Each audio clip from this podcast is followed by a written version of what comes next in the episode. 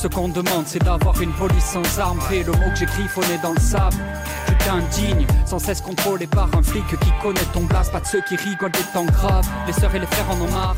Hi, Sarah. Hi, Allison. So, France is burning. Well, not really. That's really how France is being seen from the outside. Yeah, foreign media covered the eight nights of rioting that ended last week on 4th of July, but but they didn't really pan out their cameras, did they? Hmm. So, yes, there were riots, and yes, public buildings, businesses, and cars, buses were burned, shops were looted, but it wasn't everywhere, far from it, in fact. And it wasn't entirely random hmm. either. It all started as an overflowing of anger over police violence after a police officer shot dead a 17 year old, uh, Nahel Merzouk, during a traffic stop on June 27th in the city of Nanterre. So this is a working class, multi-ethnic neighborhood. They're known as banlieue. At first, the officer had justified the shooting as self-defense. He said that Nahel had tried to run him over.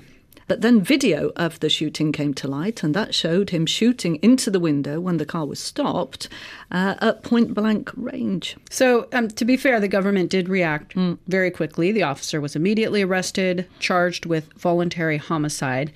But that didn't really calm things down. The shooting set off a wave of anger, rioting, and looting in many banlieues across the country over the ongoing issue of police violence and this feeling that the police act with impunity. So, in these banlieues, there's been a long uh, and very conflictual relationship between residents and the police. Yeah, so the unrest was localized in Nanterre and in other banlieues in other cities, Paris, Marseille, Lyon, but also in some small towns. And the rioters were mostly very young men, set fire to schools, to government buildings, police stations, as well as banks and businesses. Insurance companies say they'll be paying 650 million euros in claims. The government said damage to state property that they'll be paying is closer to 2 billion euros. That said, lots of people in these banlieues tried to stop the unrest. They intervened, they did what they could.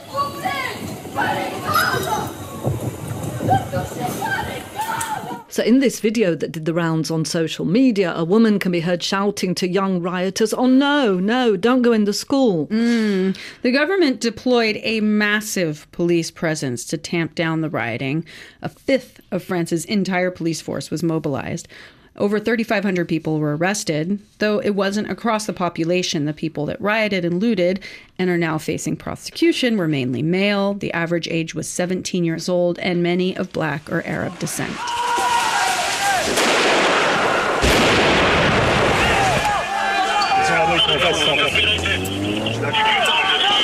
So, this unrest has brought back memories of 2005 that we can hear here, is from uh, banlieue outside of Lyon.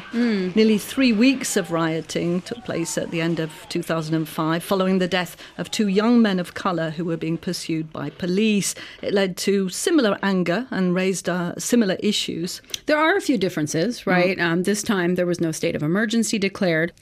But the issues of police impunity and racist policing were the same. In the 18 years since, there's been a lot of financial investment into the suburbs, but not a lot of investment on the human side. In fact, rather the opposite. The state has been seen as withdrawing from there. Ali Rabeh, who's the mayor of Trappes, which is a banlieue to the east of Paris, told RFI that he and other mayors had already warned President Macron very recently that a crisis was looming in les banlieues. Ça fait des années qu'on annonce que l'explosion euh, nous pend au nez. We've been saying for years that the situation is explosive, he says. The president was warned over the state of the banlieue and he paid no attention. He was scornful of our warnings, of those of the mediators and community groups. We've been saying this for three years or more. Now they have to be capable of calming down all of this tension. So, Emmanuel Macron promised a plan for the banlieues in 2017 when he was elected, but that's been dropped. Mm, it's difficult to compile statistics on ethnicity in France, Sarah, but the National Statistics Office has shown that poverty rates remain higher for those of immigrant descent in the banlieue. Job opportunities are far lower. Other research has shown that men from ethnic minorities, in particular, f- are far more likely to be stopped and searched by police. Also, the vast majority majority of people who have died at the hands of police over the last 18 months are men of colour. So, as the dust begins to settle on the most recent explosion of violence, people are beginning to unpick the reasons to try to explain it so mm. that maybe lessons can be learned this time. Yeah, I talked to Julien Talpin. He's a sociologist at Lille University and he's been researching France's banlieue now for a decade. He says the unrest was not as random as the government and the police are portraying it to be. There is a political element, he says. One clear element coming out from the violence is that the targets of the violence were not random. Some of it was because rioting is a form of chaos and we shouldn't overestimate the level of organization of these riots. But still, there is a clear overrepresentation of public institutions that were targeted police stations, town halls, schools, community centers, libraries. There's a lot of anger towards uh, the police and police violence that were once again revealed by the death of Nahel. But it's obviously broader. And uh, what's coming out of my own research on racial discrimination is really that very often people that are not especially politicized, who don't vote, who are very defiant against politics, have somehow a very uh, political interpretation of their situation and really interpret and understand the treatment of racial minorities and uh, banlieue residents as unfair and coming from political representatives and institutions. And that's why all these public institutions were targeted. So even though, you know, there was looting, you're saying that nonetheless there was a political message that these, for the majority, youngsters were trying to get across. Yeah, I mean, rioting is a complex phenomenon, and there is some interesting data coming out about the fact that the people who actually did the looting and, and targeted uh, more uh, private establishments were not necessarily the same as those that were perpetrating the violence. You can see on the geography of the riot were not exactly the same. And you have also some uh, white middle class kids that took part in these lootings. You have also uh, some political activists on the on the far left that also uh, were part of that. Nevertheless, there is clearly a form of, let's say, frustration towards mass consumption that we cannot always access. And that's why also more, let's say, luxury stores were targeted. And then uh, you also have the obvious difficult social situation that has become uh, worse and worse in the last months of many residents in the banlieue. In particular, the, the rise of uh, energy costs. I mean, the social situation is complicated in banlieue more than ever before. So that's also why we saw looting, for instance, in supermarkets and people taking just like basic stuff and say, okay, that's free. Are you saying that overall, though, that this violence was largely in reaction to this feeling of being discriminated against, of not being somehow part of France? And so it was a kind of middle finger to the state? Absolutely. And it's not random, it's not irrational, it's not like barbarians destroying their immediate environment. And that's why I'm, I'm stressing the fact that the targets were not randomly chosen. It's really young men, and the females seem to have been largely absent from this violence. Can you read anything into that? I mean, it's not really surprising. The first thing is that we're discovering that now, but it's uh, it's pretty clear that the, the majority of the writers were young teenagers, mostly male. Why do they, in particular, participate in this riot? First is uh, the process of identification with what happened to Nahel, and it's coming out a lot also from my fieldwork. The idea that it could have been me, and the idea that these uh, teenagers are those who have the most complicated interactions with police forces. So the one who identifies the most with Nahel. So police violence is not something abstract. The second element is probably the fact that they have, in some sense, time and they are available I mean, the end of the school, they're not working. And, and when you compare with girls, there is a big discrepancy between the educational trajectory of uh, male and uh, women in this neighborhood. So that might also be one element. Third thing is that there is obviously something very virilist in this violence, the public expression of violence and the, in some sense revenge against police forces. And was that amplified via social media, as some people are suggesting that there was, you know, a bit of a competition sometimes going on? It's obviously uh, one element of the diffusion and the rapid diffusion of the right. But in many ways, the same thing was said in 2005. At the time, it was not social media, but the images you could see on TV. And there was a lot of discourses about the role of the competition of who could do the biggest uh, riot or fire. I think it's an element, but still, where I'm a bit uncomfortable is um, the idea, and uh, in some sense, uh, the, the, political reactions to the riots goes in that direction. Uh, the idea that riot would be kind of a game. I mean, obviously, there is something about a form of, of revenge against the police. There is a kind of, uh, in French, with exutoire. They're releasing something. Yeah. But on the other hand, it's still risky, and the teenagers are aware of that. I mean, risky physically and risky, you might get arrested. There has been a lot of money poured into Les Banlieues since 1977. I think I counted 11 different investment programs, and more than 100 billion has been spent. Mm-hmm. And, you know, and half of that in the last 15 years or so. So it hasn't delivered results. What's gone wrong? There's two things. First, money has been put, but it doesn't compensate the fact that over the long time, the French state put less money in the banlieue than the rest of the territory. Basically, even the, the, investment in urban renewal doesn't compensate all the money that is put in comparison to uh, other parts of the country. School is a good example. For instance, you have a system of territorial positive discrimination with uh, smaller school sizes and the, the professors are a little more paid than where they're teaching somewhere else. But still, we are putting much, much less money in the schools of the banlieues than in the class préparatoire. Kind of elite schools, yeah. It's just like it's one, two, three. So w- when you look at all the different public services, you could also look at public transportation. It's very clear in the case of the Paris region, where historically much more public money has been put in the public transportation system of Paris than in the banlieue uh, surrounding it. They're trying to catch up, but it's not working. So the discourse that we give more money to the banlieue than to the rest of the country is, not true. It's important to say that historically, when you look at the data, that is not true. Then, I mean, money is put. The question is where it goes.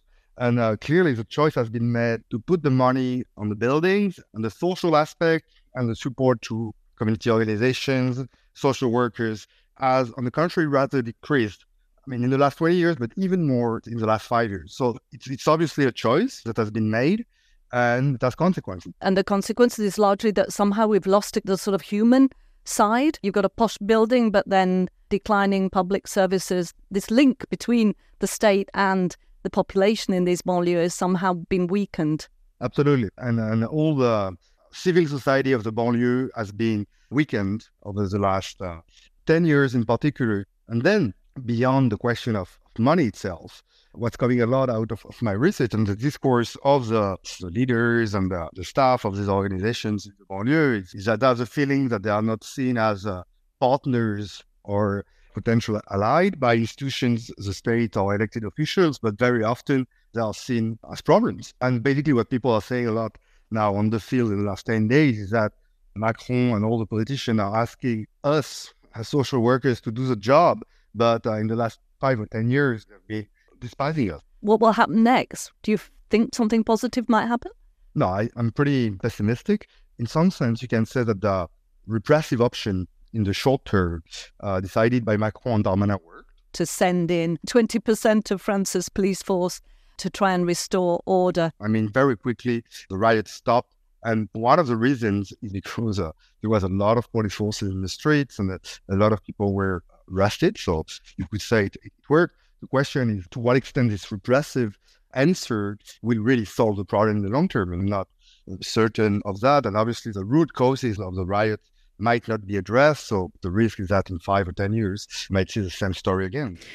So mm. sounds like not much has changed in the banlieue. And the thing that set off this most recent wave of violence is, of course, the police. And since 2005 and that last bout of unrest, relations between the National Police Force and France's banlieue have not improved. In fact, they've gotten worse. Yeah, yeah, there's become much more of an attitude of repression, cracking down.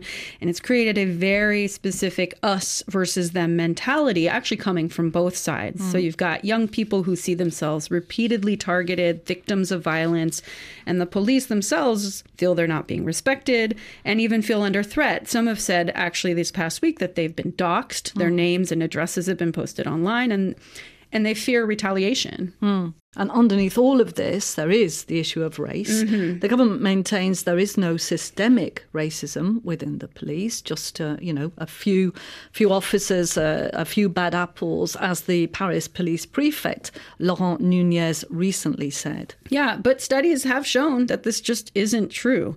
Political scientist Jacques Maillard, who studies the police and has written comparatively about police in France and elsewhere, told me that racism has been well documented in the French police. Racial profiling is a thing, and racist attitudes in policing contribute to this bad atmosphere. It's how the institution works, he told me, but it's not recognized by politicians or the police themselves.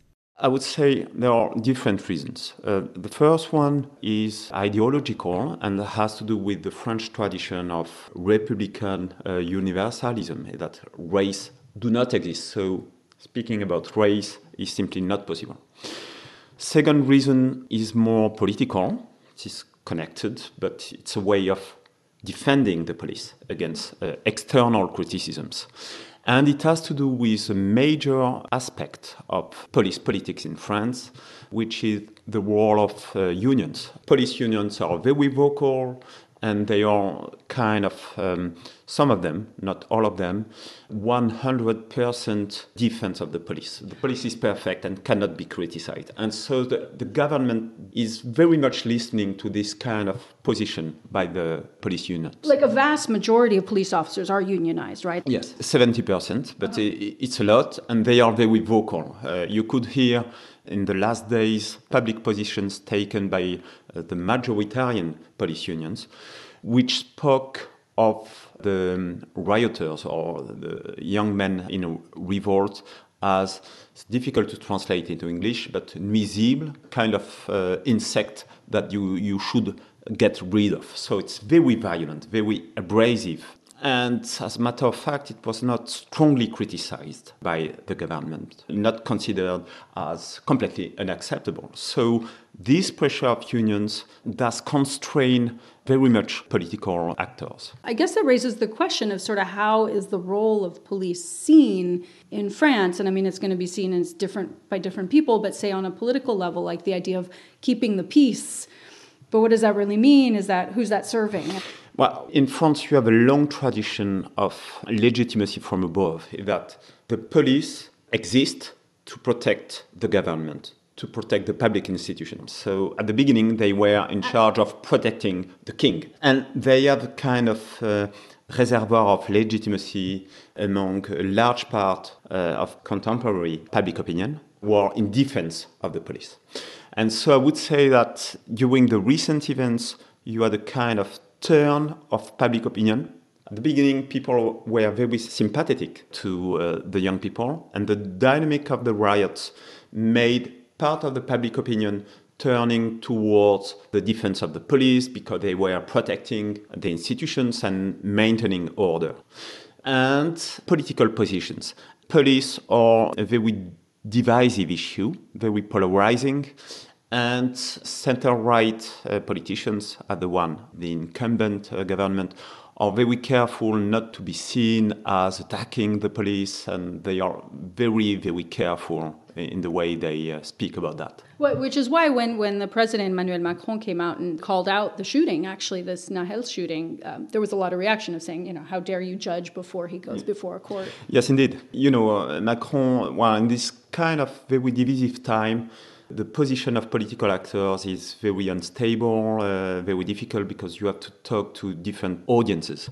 And so he was very much criticized by uh, the police unions for not respecting the presumption of innocence of these police officers.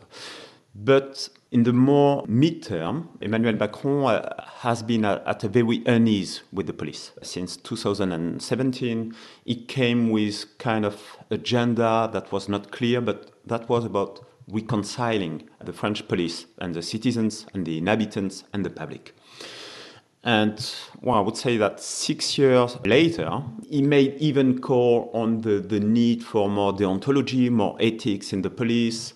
He made claims on the fact that some people of color could be treated in a different manner by the police, and that was unacceptable. but it has remained in the, the form of speeches and not as policy reforms. Right, which which raises the question: Is it because there's just no political will to do it, or you know, can he just not because the institution has so much power, so much grip, I guess, on public opinion, as you said, a lot of support in the public. Like, why is it just talk? Yes, this is a question. Um, I, I, would say that um, political actors they are um, pulled in different directions. Second idea is that to reform the police, uh, you know, it's complicated institution with different layers, with people even at the top who have some knowledge that political actors don't have. So you need time and you need knowledge. And they didn't have that. They don't have some special advisors who know the police, who know which levers they should activate, and that this should be done in the midterm. So there is a, an issue of the consistency of the reform agenda. So on some level, there's a, there's at odds. You have the government and you have the police, and there's not really like many bridges in between them. Yes, and within the government, they are very inconsistent. That. Uh, you have had a, a, Ministry of Interior who came with an agenda of protecting the police. This is Gérard Darmanin. Yes, saying that police violence cannot exist, etc. So you have political actors with a short-term agenda, very uh, shallow political agenda. And if you want to reform, you have to be much more long-term oriented on the one hand and to take into account other actors. So, civil society, experts, academics, magistrates, voluntary organizations, etc., etc. It has to do with the transformation of authority, and it is often addressed in a very defensive manner, that we are no longer respected. Yeah, there's this feeling from the police saying we're under siege. I mean, we saw this. They also went through all the whole yellow vest movement, and there was a lot of us against them, and they were working a huge amount and constantly on duty. And it's hard to then imagine then saying, okay, let's go and go towards people. You can imagine it's kind of maybe built up over the last several years. Yes, exactly. Uh, they face very difficult conditions of work which have even been uh, more difficult for the last, I would say, eight years since the terrorist attacks of 2015, with different aspects of police works, uh, public order, anti terrorism, which have made their activity more difficult, more under stress. Uh, and there is a responsibility of the institution to uh, favor a less we against they mentality. Training, management, uh, briefing and debriefing, de escalation are very important. And it was not considered as a priority.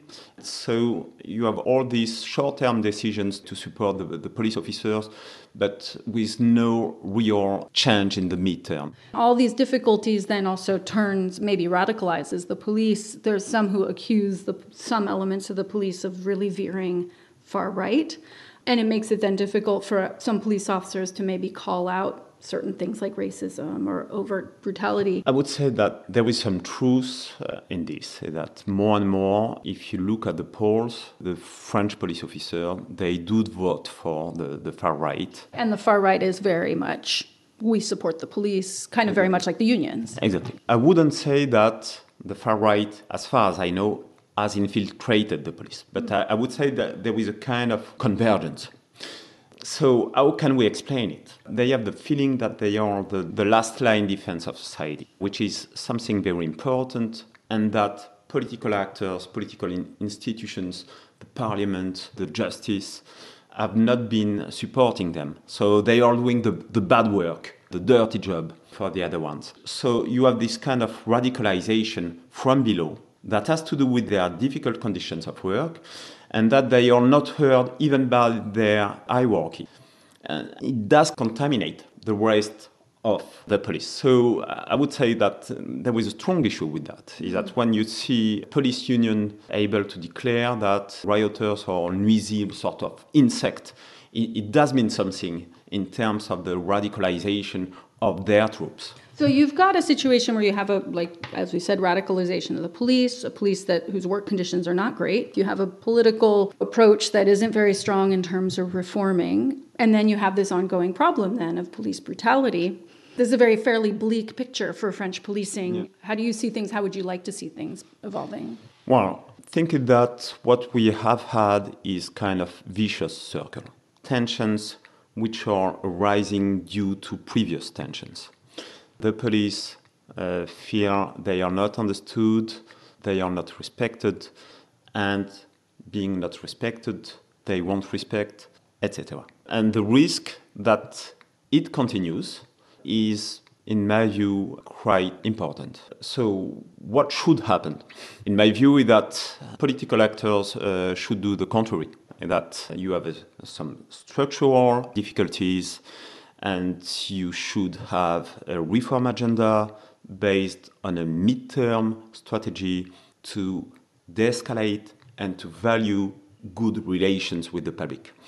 In other countries, in England and Wales, in the Netherlands, in Germany, we could see some common uh, challenges racism, discrimination, uh, stop and search, all an issue everywhere. But in these countries, the police started by recognizing, identifying the problem. So if you don't say there is a problem, you won't be able to deal with it. But so identifying the problem, that's the first step, and we're really not there yet. There is some work to do, clearly. Yes, yes. Uh, I mean, it seems like it goes beyond just policing. Some of these issues are beyond just police issues. Yes, of course. We should not summarize this current situation to simple problem of, on the one hand, the right wing explanation, these young people have become more and more violent, etc.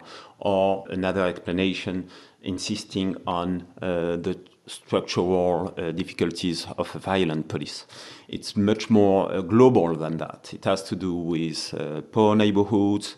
Uh, it has to do with the difficulty of the French public administration to reform itself, to be more open to uh, civil society. So there were lots of issues. But I would say that from a reformist agenda, if you have to prioritize, the police should be much more reflexive on themselves.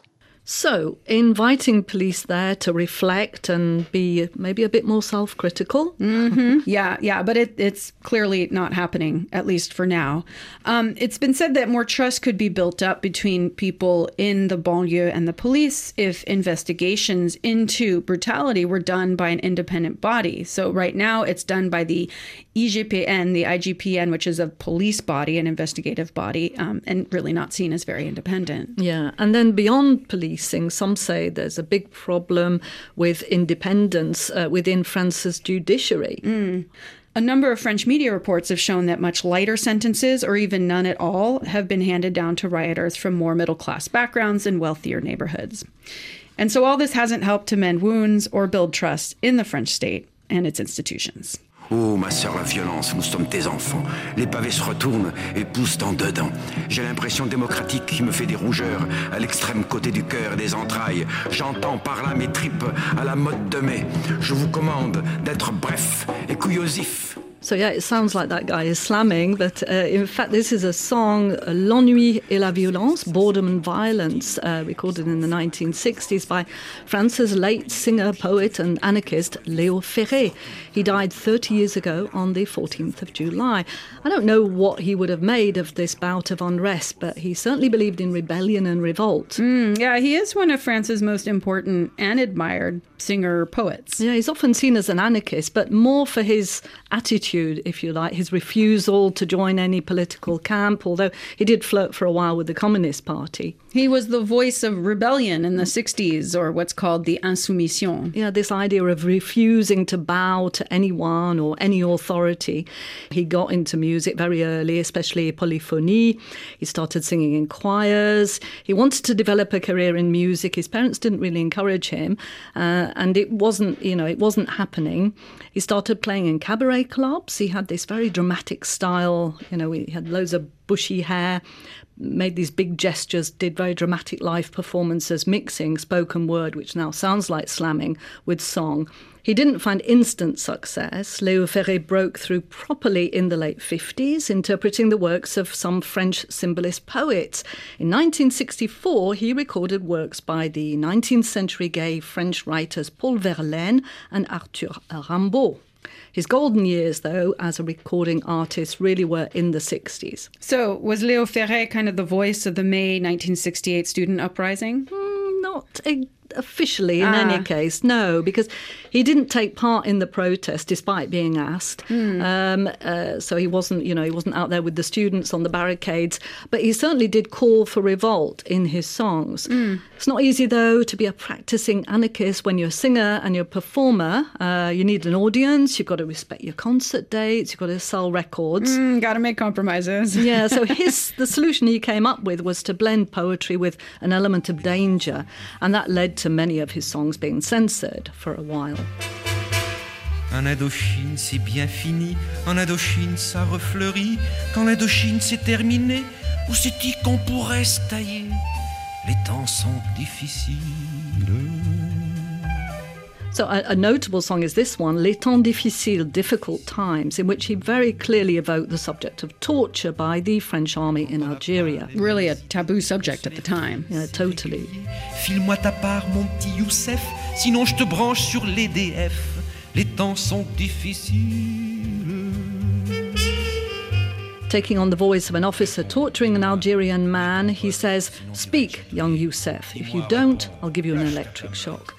Ferré was resolutely anti war. He sang against the war in Indochina and in Algeria, of course. In songs like La Marseillaise and Miss Guéguerre, he openly called on soldiers to desert. Wow, quite shocking at the time. Absolutely. Une robe de cuir, comme un fuseau, qu'aurait du chien sans le faire exprès. Et dedans, comme un matelot, une fille qui tangue, un air anglais. C'est extra. One of Ferré's less political songs, maybe, but equally shocking at the time, is this one, the erotic ballad C'est extra. It's extraordinary. It's actually a homage to the, the vulva. Ah. Yeah, that's not banal, is it? Mm. It was released in 1969 in the wake of France's sexual revolution, and it brought Ferré some new audiences among youth that he'd previously slammed for swallowing a kind of pop known as yéyé, which he loathed. His talent for painting pictures and performing with this raw passion has earned him a huge place in the ballad tradition known as French chanson. But through to the end, he remained outside the system. He declined to enter the Order for Arts and Literature. He refused an offer to conduct a first class symphonic orchestra because he was also very good at classical music, because it involved supporting then President Francois Mitterrand in 1988 when he was campaigning for re election. Hmm. And Ferré never accepted music awards. He liked to say the only honour for an artist is not getting any. He's certainly living his ideals there. Yeah, he died on the 14th of July 1993, aged 76, and he's buried in his native Monaco. So, July 14th, France's public holiday, mm-hmm. known in the English world as Bastille Day, marked with parties and fireworks. Yeah, but celebrations this year could be a bit more muted. Uh, sales of fireworks to individuals have been banned in the wake of the riots. It's not surprising, perhaps, given the large quantities of mortars that were intercepted by police. Yeah, also some towns like Strasbourg or Nîmes and Perpignan aren't putting on displays of fireworks because of drought. They're worried about fires. It is literally heating up here in France. We just had the hottest June on record ever.